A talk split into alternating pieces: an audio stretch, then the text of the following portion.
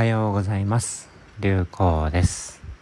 この番組では通常ですと流行ポストに皆様からいただく様々なご相談に私がお答えさせていただくそういった番組となっておりますが現在四国88カ所0条お遍路1400キロ歩いておりましてその旅の様子を皆様にお届けする番組となっております。で今日が8月の18日ということで7月の26日に徳島県に入ってからすでに24日目ということでもうすぐ1ヶ月が見えてきておりまして今日は3県目四国の3県目徳島高知と来ていよいよ愛媛県に入らせていただきました。で距離もまあ1実際には1200キロぐらいなんでしょうかね。寄り道したりによっても変わりますが多分今日で600キロ弱ほどトータルで歩いてることになるのでほぼほぼ半分ほど来た形になるでしょうか。ということで、えー、まあ残すところ半分というふうにも言いますけれどももう変わらず明日の一歩一歩一日一日を踏みしめて参っていければとそんな気持ちで今日も参らせていただきました。で今日はですね、えー、昨日宿毛という、まあ、愛媛県に入る前の最後の高知県の町でお接待で泊めさせていただいてそして朝からまだ暗い山に入ってですね、えー、なかなかまあそこそこいい山道というか獣道もあったんですけれども、えー、遭難をいたしまして遭難というと大げさで皆さんご心配をまたかけしてしまいますね。単にあの道迷いです。まあセッターという草履で濡れた山道を歩くと滑りやすいので本当滑りやすいので足元足元常に見て丁寧に丁寧に一歩ずつ踏みしめて歩いてるんですが足元ばっかり見てるとですね暗い中、えー、気が付くと道がどんどんなくなっていくというかどんどん難しい足場がなくなっていくような気がしてふと前を見るとあれってこれ完全登山道から外れていやしないかと。で見渡しても登山道らしきものがなくなって藪に囲まれている自分を発見してですねでしかもかなり急勾配になってきてですね草履がもうずり落ちそうで雨で滑りますのででもう両手を使って何か枝とかにつかまらない限りはもう足元が、ね、ちょっとした滑落になりそうだと。まあ落っこったところで数メートルずるずる落ちるだけでたかだか知れて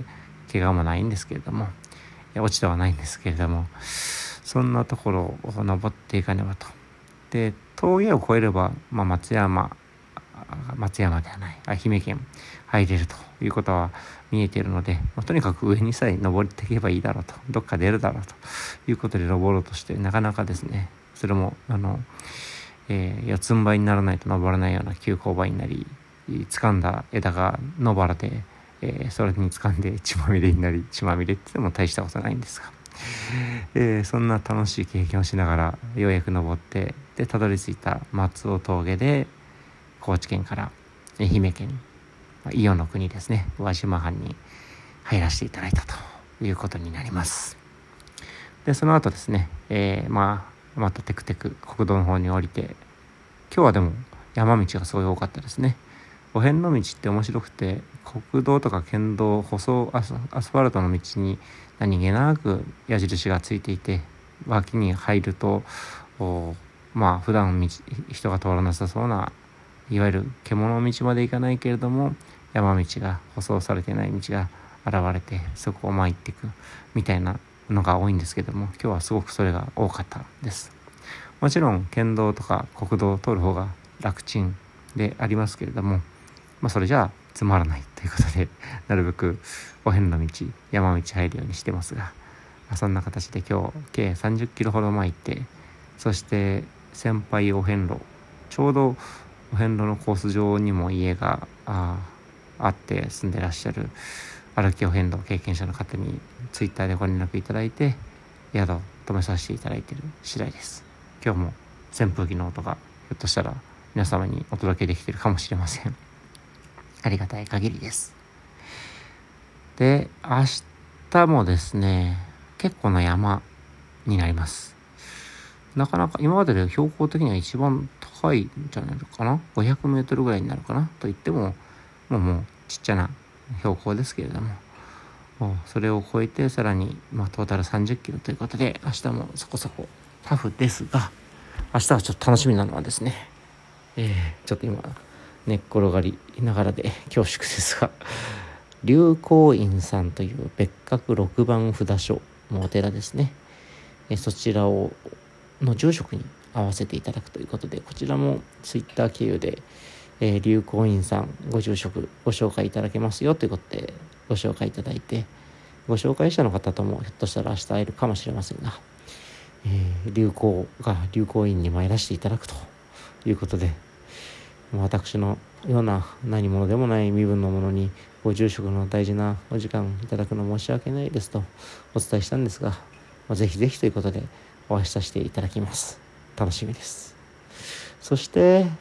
あさっては今度は、あ札所、41番札所、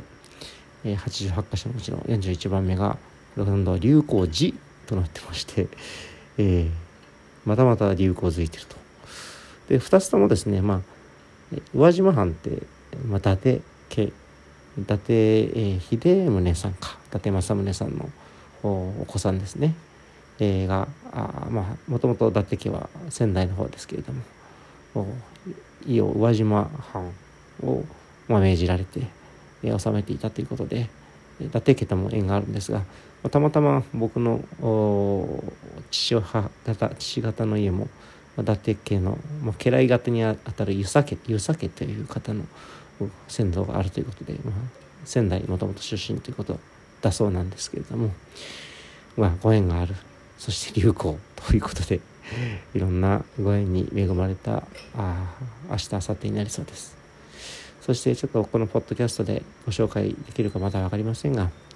えとある方あの、まあ、旦那様あつい先日数日前に、えー、亡くなられてその前から何度か流行ポストの方にもご連絡いただいていたんですがあ、まあ、流行寺というお寺にも縁がある、まあ、ご主人の最後を迎えられたということで、えー、その方のご主人のお祈りも流行寺流行院それぞれで勝手ながらさせていただこうと考えてるんですけど。そう。ここも一つ自分にとっては大事な時間にさせていただこうと思っております。とまあ盛りだくさんではありますが慌てずに一歩一歩山道迷わぬように